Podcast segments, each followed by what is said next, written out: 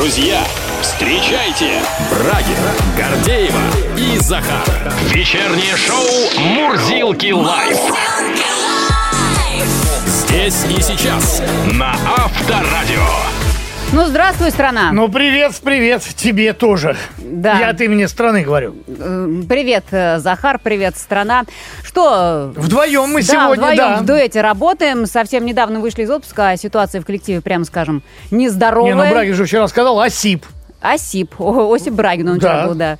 А, наблюдаем кашель в коллективе, температуру и всякие еще нехорошие явления. Захар, ты Побочный как? эффект. Ты как сам? Ну, как вообще? ты видишь, я вообще... пы- Пульс. Я же пышу здоровьем. Пышу. Пульс как у тебя? Ничего? Пульс нормальный. Давление как мерил, да, не знаю, по-моему, лет в 18 в военкомате. Так, давление. Давление тоже тьфу-тьфу-тьфу, не жалуюсь. Но сейчас погода устоялись, а так э, вечером хочу спать, как обычно. Хочешь, ну, помимо да? других Утром плос- хочешь вставать? Э, утром не хочу, но надо.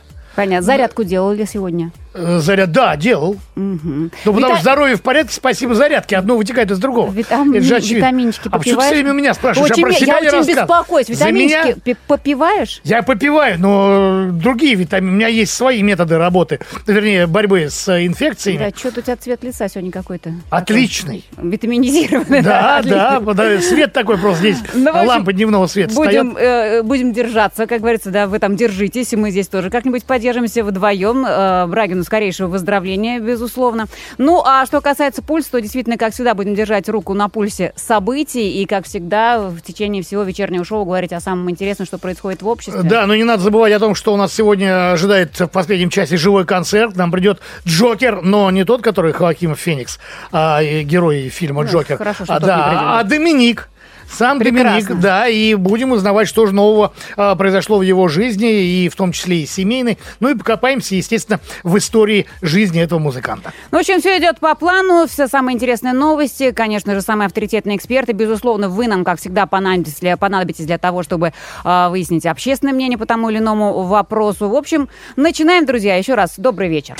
Вечернее шоу на Авторадио. Ну что, пробежимся по самым интересным новостям. Наездили на миллиарды. В России продолжает расти количество штрафов, выписанных за нарушение ПДД. С начала года этот показатель увеличился почти на 20%. Потому что камера, значит, видишь, Да, работает. да, подавляющее большинство постановлений оформлены на основе данных с комплексов фото-видеофиксации, и рост э, э, собираемости, конечно же, связан в том числе и с тем, что и растет количество этих самых э, камер фото-видеофиксации. За первое полугодие в России было возбуждено э, более 90 миллионов административных дел в сфере безопасности дорожного движения. А вот как раз теперь скажу, сколько вы, дорогие нарушители, принесли денег в казну. Можете даже немного погордиться. Общая сумма штрафов, выписанных нарушителям, составила почти 62 миллиарда рублей Нормально. за первое полугодие. С начала года лихачи, оплатив почти 70 миллионов квитанций с учетом предусмотренной законом скидки в 50%, перечислили в бюджет почти 30 миллиардов рублей. Это то, что уже конкретно перечислено. Очень красиво. А тем временем крупнейшие маркетплейсы это Озон, Wildberries и Яндекс.Маркет создали систему для обмена информацией о продавцах контрафактной продукции. Таким образом будут предотвращены продажи нелегальных товаров, ну и, соответственно, будет сокращение их распространения в интернете. По крайней мере, а, так рассчитывает Ассоциация компаний интернет-торговли. Сегодня мы будем говорить на эту тему с экспертом, как Это будет хорошо, работать хорошо. эта самая система. Каждый четвертый россиянин в возрасте от 18 до 35 лет живет с родителями. Это данные последнего опроса в ЦОМ на заданную тему. Еще четверть стремится съехать хотя бы в арендованную квартиру. Стремиться не значит переехать, но, по крайней мере, э, желание желание. Да. Почти 43% молодых людей в России имеют собственное жилье, включая взятую ипотеку. Однако такая удача случается у большинства ближе к 30 годам или к 30 с хвостиком. То есть делаем вывод. Возраст самостоятельности сдвинулся в стране к 30 годам. Хорошо это или плохо? Стоит ли э, в этой сфере как-то стимулировать процесс, в конце концов, уже выгонять из дома выросшего сына дядю или дочку тетеньку? Или, может быть, наоборот, радоваться, что живем все вместе, собираемся за большим семейным Как столом. в фильме э, по семейным обстоятельствам, Семейным, да? да. А, как говорится, делим все радости и горести вместе. Эти вопросы мы сегодня будем обсуждать со специалистами и, конечно же, с вами. Итак, наш лайв-чат. В тесноте, да не в обиде. А во сколько лет вы съехали от родителей или по-прежнему живете вместе? А ваши дети живут с вами или отдельно? И как вы считаете, какой воз- возраст оптимальный для того, чтобы покинуть родительский дом? Вот такое вот а, достаточно большое количество вопросов. Высказывайтесь. У нас есть единый номер. А, плюс семь девятьсот пятнадцать четыре пять девять двадцать двадцать. WhatsApp, Viber, SMS и Телеграм. Вечернее шоу Итак, начинаем разговор по главной теме. Ваш ребенок живет с вами, а ребенку между тем слегка за 30. Явление это в России сейчас весьма распространено, хотя буквально у предыдущего поколения, да и у нашего тоже, да, Захар, возраст самостоятельности наступал Это ранее. да. Повод ли это для беспокойства, выясняем у эксперта. На связи у нас кандидат социологических наук, демограф, руководитель магистрской программы «Сравнительные социальные исследования» Высшей школы экономики Екатерина Митрофанова. Екатерина, добрый вечер. Добрый вечер. Здравствуйте. Ну, во-первых, спросим мы вас, Екатерина, как у человека из отрасли, скажем, да, согласны ли вы с результатами опросов ЦОМ? На самом ли деле нынешние великовозрастные дети россиян слишком задерживаются в родных пенатах? А, ну, я могу сказать по результатам исследования, которые мы проводили, вот у меня э, как раз это все отражено, если что, в диссертации, кому будет интересно, а, я не вижу разницы между поколениями практически никакой. А, у нас каждая из а, существующих на сегодняшний момент да, поколений россиян отделялась к возрасту 24 лет примерно 70-80%. То есть это, ну, вот э, максимум людей Мгм. уже точно хотя бы раз жили вне родительского дома, э, вот, э, там, не знаю, эм, переезжая по причине а, получения образования, трудоустройства или просто там э, в свою какую-то жилую площадь. Э, Единственная, какая есть разница, у женщин чуть-чуть пораньше начинаются э, эти события, отделения от родителей. Мы это связываем с тем, что женщины отделяются при вступлении в брак, то есть переезжают э, к мужу. Э, Разница не очень большая, там буквально 10%. То есть, в принципе, можно сейчас сказать, что мужчины и женщины всех поколений примерно в одинаковом возрасте покидают родительский дом. Но когда мы говорим про э, в целом, да, сепарацию от родителей, она бывает разная. То есть можно просто переехать, но эмоциональная вот эта вот э, связь, то, что ты ребенок, не умеешь принимать решения, она может оставаться. Либо Равно как и получать продолжать. финансовую поддержку, например, от них там лет до 40. вот. Именно, можно финансово продолжать зависеть от родителей. Поэтому здесь вот э, сама э, тема, она очень объемная, можно разные грани изучать. Я все-таки как демограф больше смотрю на события, как они э, в жизни людей располагаются. Но когда мы изучаем работу психологов, мы действительно видим, что молодежь, она больше рефлексирует по поводу там, своего места в жизни, по поводу того, в какой последовательности вообще организовывать эту жизнь, с чего начинать, на что делать фокус. И, конечно, когда вы спрашиваете молодежь, которая находится в эпицентре э, взросления, она вам будет говорить, что ой, мы не знаем еще пока, мы не определились, хотим ли мы уехать или нам с родителями комфортней. А когда вы спрашиваете уже взрослых людей, которые давным-давно отделились от своих родителей, то они вам скажут, что ой, да вот, да, это был быстрый какой-то процесс, да, что там, нас э, распределили, например, после учебы в какой-то Да, город. Ну, да. мы там, собственно, семью и создали. Вот, поэтому тут я как раз э, не совсем могу согласиться с э, результатами вот э, в целом, просто потому что И, все-таки. мы Верните распределение, хочется сказать. А, Екатерина, и все-таки в каком возрасте, на ваш взгляд, ребенок должен начинать жить самостоятельно, уйдя из дома? Ну, вы знаете, это очень ведь э, вопрос индивидуальный. Индивидуальный, понятно. Да, потому что у нас есть э, совершенно разные условия жизни. Например, сейчас у нас есть рынок труда, рынок жилья, рынок образования. Можно устроиться, не знаю, так, 15 лет работать, э, накопить себе на съем жилья с какими-то там друзьями и совершенно спокойно, например, уехать от родителей, будучи совершенно еще подростком. Ну, то есть, по вашему мнению, в стране условия, чтобы молодые люди как можно раньше устраивали карьеру и жилище, они есть? Ну, во-первых, у нас есть условия, потому что у нас все регулируется рыночными механизмами, и тут больше зависит от желания человека, от его некой активности. Во-вторых, сейчас есть материнский капитал, который, как вы, наверное, помните из наших предыдущих с вами бесед, он, э, э, значит, может распределяться как раз на улучшение жилищных условий. И по результатам опроса это одна из наиболее частых э, значит, причин, ну вот, э, по, по которой происходит распределение этих денег, это именно улучшить свое значит, э, свои жилищные условия. Очень активно люди этим пользуются. Э, В советское время можно было получить квартиру исключительно от государства, и, э, как вы, может быть, знаете, этот процесс мог составлять несколько десятилетий, когда человек находился в очереди и ждал, что ему там Ну да. квартиру дадут. Поэтому здесь гораздо у нас сейчас ситуация выигрышнее, потому что мы можем сами э, будучи направлены в там, эту сторону, да, мы хотим всех от родителей, и это, ну, вопрос нескольких месяцев. Мы как-то э, подкапливаем деньги, занимаем, берем кредит э, и, в общем-то, отделяемся. Екатерина, но все-таки то, что не э, все не так массово стараются, да, как можно раньше уйти из дома, это проблема завязана больше на экономическую ситуацию в целом в стране или на издержки воспитания в каждой семье, провоцирующие инфантилизм определенные сыновей и дочерей? Ну, вот я вам могу сказать, что я этого не вижу по данным. То есть у нас, э, если мы сравниваем поведение поколений, оно абсолютно одинаково. То есть вот, несмотря на то, что причины отделения от родителей, они расширились, то есть гораздо больше стало образовательной мобильности, гораздо больше стало переезда просто по желанию. Вот когда, например, я захотела, да, пожить одна. Я могу просто взять и пожить одна. Например, в советское время такое было невозможно. Просто потому, что мне бы никто эту квартиру не, не сдал, не дал. Ну, да, и понятно. как-то получить по-другому я бы это не могла.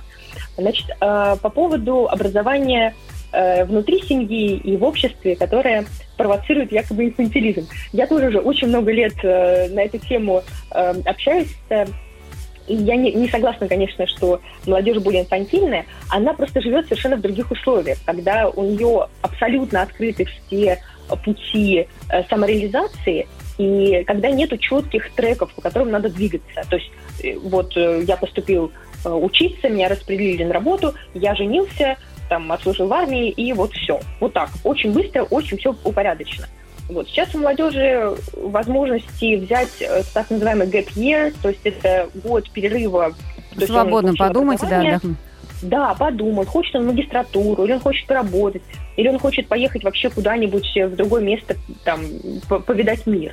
Вот. То есть, конечно, э, такое э, такая возможность выбора, которая есть у нынешних подростков и молодежи, она для нас, для людей, которые немножко другой, ну, скажем, другие базовые настройки мира имеют, да, нам кажется, что они просто несерьезные какие-то, много развлекаются. А тем не менее, вот у профессионалов а, немного другое мнение. Спасибо вам огромное. Так мы действительно услышали альтернативное мнение. Возможно, не так уж и плохо, как преподносят нам, по, по крайней мере, социологи от СОМа. У нас в эфире была Екатерина Митрофанова, кандидат социологических наук, демограф, руководитель магистрской программы «Сравнительное социальное исследование Высшей школы экономики». Спасибо, Спасибо всего доброго. Мурсилки лайф! Чат. У вас, друзья, прорвало-то на заданную тему. Ну, Горячая, тема актуальная оказалась. Да. да, итак, во сколько лет э, вы съехали от родителей или живете вместе до сих пор? Ваши дети живут с вами или отдельно? Как считаете, когда этот вопрос должен решиться? А, Юрий начинает Решаться. э, из Рязани. Мне 37. Живу с родителями в трехкомнатной квартире. Еда есть всегда, так как родители пенсионеры. Все готовят очень вкусно. Девчонок привожу к себе в комнату. Родители ругаются, но ответ один. У меня нет другой квартиры. Снимать не пробовал, брезгую. Купить денег пока нет. Вот так и живу. Вот, вот Юрий, и ответ а там на многие вот, вопросы. если не брезговать, если там по- попробовать заработать там и все-таки не в очевидно, комнату водить в 37 лет, а как-то А уже... кого? Мальчишек, что ли, водить? А Нет, как-то уже девчонок. в, свою квартиру там как-то... Это понятно, но если нет пока денег. Хорошо, дальше Сергей А пишет. девчонки есть. И родители есть. А время и уходит. еда есть, да. А время уходит. Имеешь право жениться или выйти замуж? Так купите себе сначала квартиру и размножайтесь в своей квартире. Почему мы, старшие родители, должны ходить в садик, мыть попу? Это ваши дети, а уж потом наши внуки. Я научу плавать, собирать рапанов в море, есть что попадется под руку, стрелять из рогатки. Это жизнь, а не интернет. Как я хочу, хочу, хочу, чтобы его отключили интернет. Ну тут Сергей накипело сразу все, в том Да. числе про интернет, но первое именно по нашей теме, это то, что э, Сергей явно против того, чтобы взрослые дети жили вместе с А родителями. дальше Алексей из Свердловской области пишет следующее. С 18 лет уход из дома самое то. Родители могут смотреть со стороны и давать советы по мере поступления вопросов. Во сколько лет начинать жить отдельно от родителей – дело индивидуальное, продолжает Александр. Мне сейчас 32 года. Я женился в 24, переехал из Мордовии в Нижегородскую область. Я против того, чтобы жить вместе. Также и родители мои против. У нас, у молодых, свои разговоры, свои дела. Когда-то по дому хочется и в труселях пройти, порой и без них. С родителями так не сделаешь. Так что живите отдельно и будет всем хорошо. Но приезжайте к родителям почаще и не забывайте родной дом. Да. Еще одно А сообщение. еще давай одно прочитаем. сообщение от Алексея. Возраст ухода чада из семьи зависит от воспитания. Некоторые дети до самой смерти сидят на шее родителей, а другие, те, что силом и духом покрепче, с 18 лет уходят из дома. Да, очень разные мнения приходят. Друзья, очень здорово. Мы начали, продолжим в том же духе. Тема остается, так что пишите. Плюс семь девятьсот пятнадцать четыре пять девять двадцать двадцать. Брагин, Гордеева и Захар на Авторадио. Еще одно интересное исследование подбросил нам ЦОМ о том, какие методы воспитания детей используют современные россияне и как эти методы меняются из поколения в поколение. Итак, основное, на что упирают нынешние родители, это наставление и нравоучение ребенка. Так утверждает 76% опрошенных. На втором месте в топ-5 методов воспитания ограничение гаджетов, просмотра телевизора или прогулок. И надо признать, теряют, теряют свою силу, популярно теряют свою силу и популярность такие старые проверенные способы, как постановку в угол, хороший мотивирующий Классика шлифов, уходит да. куда-то в прошлое. Ремень забывать Эх ты. стали, да. Продолжаем разговор. Э, К нам присоединяется специалист, детский психолог Инна Маханькова на связи. Инна, добрый вечер. Добрый вечер. Здравствуйте. Инна, ваше мнение, изменения в методах воспитания современного поколения имеют правильный характер? Нормально то, что некоторые методы уходят в небытие? Да, те методы, которые уходят в небытие, это прекрасно. Можно всех нас поздравить с этим. А, Дело в том, что в 2021 году провели исследование на 107 детях. 40 из этих детей родители периодически, внимание, просто шлепали. Вот чуть-чуть давали шлепки 40 деткам. И через какое-то время этих детей протестировали, и в том числе датчиками сняли степень напряжения, когда им просто показывали фотографии ну, людей, которые испугались или как-то вот выглядят не очень привлекательно. И вы представляете, детки, которых просто шлепали, у них уровень стресса уже зашкаливал. И все исследования говорят, что когда к детям, к детям какое-то рукоприкладство, даже элементарное, происходит, во-первых, мы недооцениваем свою силу, с которой мы их шлепаем, или там тискаем, щипаем, вот так, да, Мгм. как-то неприятно. И у детей уменьшаются определенные зоны мозга, которые отвечают за развитие творческого потенциала и вообще когнитивные способности. Черт, почему же раньше не было датчиков, когда мы росли? Они были не нужны. Я, я тоже про это хочу сказать, почему. Ин, ну вот то, что подавляющее большинство родителей используют именно лояльные методики, не прибегают к более строгим вариантам, не дает ли как раз это нынешнему поколению ощущение вседозволенности? Хороший вопрос. Дело в том, что мы сейчас идем в такое новое абсолютно время, в котором взрослые не всегда знают, как, например, корректировать поведение детей с, точки, там, с гаджетами, с интернетом и так далее. И вы знаете, что предлагает сейчас наука и психология? Так, Дело нужно наши слова подтверждать фактами. Где-то с 2017 года ну, какое-то таяние авторитетов произошло, причем в мировом масштабе. Мы сами взрослые уже никому не верят, понимаете, а дети тем более. И поэтому, если взрослые потрудятся, ну, например, да, ро- взрослый говорит, что-то, мне кажется, ты слабовато по физике соображаешь. Давай-ка протестируемся вместе. Вот сядем, поотвечаем на вопросы и фактически посмотрим, что с тобой происходит. То есть фактически подтверждать мои слова или мои вопросы к ребенку. И если я что-то объясняю, поясняю, хочу поменять его поведение, мне нужно опереться на факты, которые с ребенком проверил. И вот когда родитель опирается на фактические какие-то вещи, тогда авторитет родителя, он Растет, да? Да, да. Инна, а скажите, вот э, вы уже сказали про интернет, про гаджеты и так далее. Ведь на втором месте в этом опросе а, среди самых популярных способов воспитания ограничения в гаджетах. Понятно, что мы живем в то время, когда гаджеты на каждом шагу. Это работает, это самое ограничение? В идеале нужно иметь режим гаджетов и обращения с гаджетами и от него не отклоняться. То Мгм. есть у вас есть, например, вы решаете, что ребенок э, смотрит то-то, то-то час в день, и это непоколебимо. То есть это просто есть. Потому что когда вы начинаете манипулировать гаджетом, эта зависимость, она может углуб- усугубляться. И знаете, тоже я бы хотела, чтобы родители показали детям, что с ними происходит, когда они с гаджетами и без гаджетов. А, В семнадцатом году в Техасском университете посадили взрослых и попросили их решать математические задачи. И потом их посадили, за- похожие очень задачи, но рядом положили телефоны. Просто телефоны, представляете, на столе лежали. И они в несколько раз хуже справлялись с математическими задачами. Если телефон Потому просто что лежит рядом. Просто лежит, представляете? И если вы с ребенком проговорите, что смотри, давай мы будем иметь такой режим жизни. У нас есть время без телефона, это уроки, это наши беседы, это там, не знаю, какое-то совместное время, и время с телефоном. И больше не трогать эту тему. То было бы идеально, конечно. Хорошо, спасибо большое за такое э, экспресс... э, Рассказ, экспресс-рассказ, объяснение. объяснение. А, До новых встреч в эфире, до обязательных новых встреч в эфире. Детский психолог Инна Маханькова была у нас. Спасибо, до Счастливо. свидания. Вечернее шоу Итак, друзья, есть еще одна тема, на которую очень хочется поговорить. Э, крупнейшие маркетплейсы это Озон, э, Wildberries и Яндекс.Маркет создали систему для обмена информацией о продавцах контрафактной продукции. Таким образом, они хотят предотвратить продажи нелегальных товаров, ну и сократить их распространение в интернете. Так сообщает Ассоциация компаний интернет-торговли. Ну и у нас на связи директор по общественным связям Ассоциации компаний интернет-торговли Наталья Галкина. Наталья, здравствуйте. Приветствую всех. Да, добрый вечер. Расскажите, пожалуйста, каким образом будет функционировать сия система? Ну, очень простая схема. Допустим, вы marketplace, вы обнаружили себя на площадке контрафакт, а это действительно возможно. У компании есть сейчас инструменты для модерации, там при и постмодерация, парсеры всякие для поиска нехорошей продукции.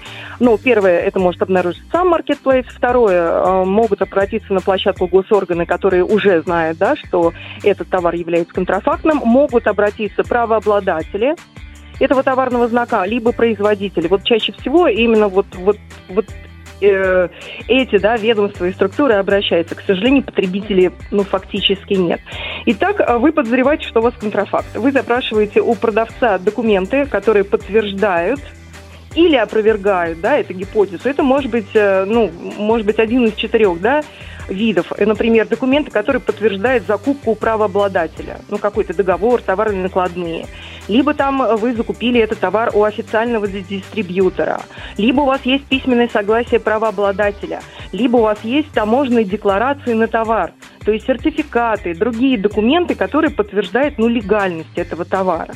Наталья, простите, пожалуйста, сразу буду вас прерывать, потому что э, вопросы возникают по мере вашего рассказа. А вы знаете, я как покупатель, э, ну, наверное, не буду докапываться, э, кто у меня продает. Продавец у меня marketplace. Я на нем оформляю все-таки заказ, ему перечисляю деньги, по крайней мере, у меня окно входа, это вот тот самый Озон, Wildberries или Яндекс.Маркет. Как я буду докапываться до того, кто на самом деле является продавцом? Ну, давайте, давайте мы пока вот все-таки отложим вот этот вопрос. Mm-hmm. Я его себе записала, я обязательно к нему вернусь. А сейчас просто продолжу, чтобы ну, Хорошо, не терять да, нитку.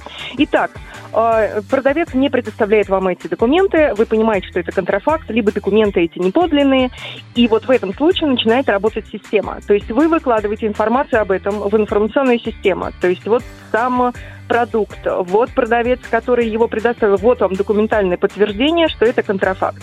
И другие площадки проверяют аналогичный товар у себя на ресурсе тоже. Если это все подтверждается, значит товар, товарное предложение просто блокируется, и покупатель его не видит и не нарвется на подделку. Вот таким образом будет работать система.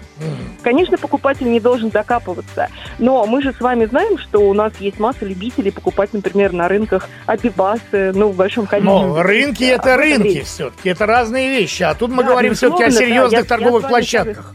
Я с вами согласна, но понимаете, весь парадокс в том, что, ну, даже если очевидно, да, какой-то поддельный э, товар, хотя на маркетплейсах такого на самом деле нет, потому что, ну, все проходят проверку так или иначе, там некоторые, ну, пронырливые продавцы, да, они как, каким-то образом обходят эти фильтры, но у покупателя ведь есть возможность в любом случае вернуть этот товар. И площадки предоставляют даже не 7 дней, как положено по закону, на решение, оставите вы товар или нет, а больше, некоторые даже 21 день. Просто возвращаете, вот и все. Uh-huh. А уж маркетплейс не с ним разберется. Но если вы вдруг, как покупатель, а, подозреваете, да, что этот товар, что этот товар поддельный, вы можете обратиться. Вот э, в ближайшее время на сайте Акит появится такая специальная вкладка для жалоб покупателей, и по ним тоже будут проводиться проверки. Вот я как раз да, тоже хотела уточнить по поводу роли покупателей, потому что ну, все-таки есть инициативные люди, люди обиженные, люди возмущающиеся, готовые бороться за правду.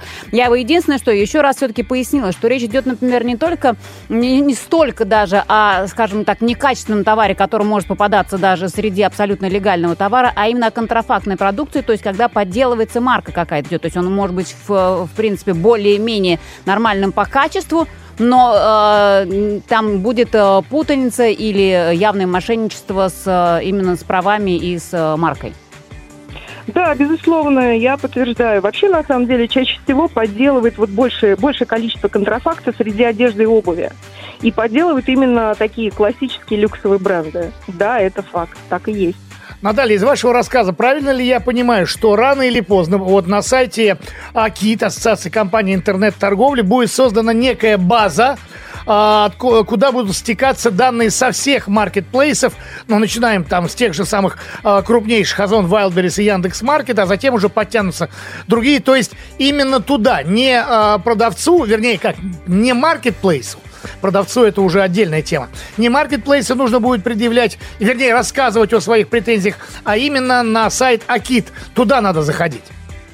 Вы знаете, я думаю, что формы появятся и там, и там, потому что в этом заинтересованы все, и ущерб по репутации контрафакт, конечно, наносит всем, и в том числе и э, интернет-торговли в целом. Да, пока три маркетплейса, но у нас уже сегодня поступили заявки на присоединение к этой mm-hmm. информационной системе, и мы думаем, что рынок подтянется. А тут э, вопрос вот в чем. Ну, сами по себе маркетплейсы не могут да, наказать продавца. Все, что они могут, это заблокировать вот это товарное предложение о, о продаже контрафакта. Но при запросе государственных органов, э, естественно, мы будем открывать эту систему для того, чтобы они видели уже продавцов и применяли к ним какие-то контрольно-надзорные мероприятия, так вот это официально говорится. А продавец быстро аннулирует юрлицо и пойдет торговать уже под другим названием, например? Э, вы знаете, во-первых, сначала, э, сначала определяется товар, да, у нас уже будут готовые парсеры, готовые алгоритмы mm-hmm. выяснения этого товара. Тут еще один момент. Э, у нас сейчас запускается ну, все-таки в процессе, да, в большом идет параллельный импорт, а параллельный импорт – это оригинальные товары, ввезенные законным путем, с подтверждением всего. И вот и информационная система, и плюс параллельный импорт, мы думаем, что все вместе это поможет однозначно победить эту проблему, с которой мы сейчас сталкиваемся. А, вы знаете, еще один вопрос, э, буквально коротко. Э, по решению правительства с 1 марта следующего года маркетплейсы, о которых мы в том числе и говорим, должны будут маркировать товары, что будет тоже означать запрет на продажу контрафакта. Правильно ли я понимаю, что тот самый параллель, товары, ввезенные по параллельному импорту, будут иметь некий там, я не знаю, штрих-код или QR-код, где мы сможем отследить, э, каким образом этот товар попал, и он действительно не является контрафактом? Или это не так? Ну, не совсем верно. Marketplace ничего маркировать не будет. Э, маркира... Маркировку наносят либо сами производители, либо продавцы. Просто Marketplace становится участником оборота товаров mm-hmm. маркировки. А это значит, что если он принимает этот товар на склад, он должен отсканировать его, отсканировать вот этот самый дата матрикс код и затем при продаже дата Matrix код э, будет отправляться в систему «Честный знак», где можно проследить все движение товаров. Ну, а в чеке, соответственно, появляется код маркировки, ну, тоже о выбытии этого товара. Ну, вот отлично. Такая роль на Marketplace наложена. И, кстати, они уже этим занимаются. Ряд площадок уже давно э, ну, передают данные в систему о маркированных товарах. Ну, отлично. Появится еще один, э, что называется, пункт контроля. Это здорово. Спасибо вам огромное и удачи вам в вашем нелегком, скажу честно, но очень благородном деле. А, директор по общественным связям Ассоциации компании интернет-торговли Наталья Галкина была на связи. Всего доброго, до свидания. До свидания. До свидания. Мурзилки лайф. Мурзилки лайф на Авторадио. А, друзья, есть еще одна тема, о которой мы просто обязаны говорить. Заболеваемость COVID-19 среди россиян растет, уже приближается к 20 тысячам случаев в сутки. Ну а специалисты прогнозируют, что рост продолжится и в ближайшее время вполне вероятно будет подъем до 50 тысяч а в сутки. Только за минувшую неделю заболеваемость возросла на 68 почти процентов и потребность в госпитализации больных увеличилась на 32 процента. На связи у нас врач-иммунолог-аллерголог Владимир Болебок. Владимир Анатольевич, здравствуйте. Здравствуйте. Добрый вечер. Итак, э, чем можно объяснить столь резкий рост заболеваемости вот на той неделе? Ну, я бы не сказал, что у нас особо резкий рост. Э, просто у нас э, точка отсчета была очень-очень низкая. Для Москвы это 7 июня всего 160 человек, а для России это 28 июня 2500 тысячи. Поскольку был очень э, низкий уровень, то сейчас вот эти цифры кажутся ну, очень высоки, высокими. А реально мы видели цифры, там было за 200 тысяч вот э, в феврале этого года, когда на нас напала первая волна омикрон. Угу. Ваши коллеги склоняются к мнению, что пик э, придет все-таки на начало учебного года, тем более, когда большинство выпускников вернутся с отдыха. Какова, по вашему мнению, вероятность введения ограничительных мер, по примеру, двухлетней давности? Но сейчас тенденция такая, что э, смотрят прежде всего на загруженность системы здравоохранения и на э, количество госпитализаций. То есть, если количество госпитализаций не будет резко увеличиваться, ну, соответственно, какие-то жестокие такие меры, типа введения дистанта, локдауна, э, вряд ли будут применяться. Скорее всего, это будет э, ну, вариантом масочного режима. Владимир, а скажите, пожалуйста, вот опять-таки, имея опыт э, такой печальный, хотя с И другой... богатый. И богатый, да, двухлетней давности, наши медицинские учреждения готовы к тому, что придется в спешном порядке каким-то образом переформатироваться под красные так называемые зоны? Я думаю, что до этого не дойдет, потому что практически большинство населения нашей страны э, в той или иной степени познакомилось с коронавирусом, либо сделав прививку, либо переболев и приобретя естественный иммунитет. Другое дело, что естественный иммунитет, он не очень стойкий и вряд ли предохранит от заражения, но от тяжелых форм э, коронавируса, которые требуют госпитализации, кислорода, реанимации, э, скорее всего, это их защитит. Мгм.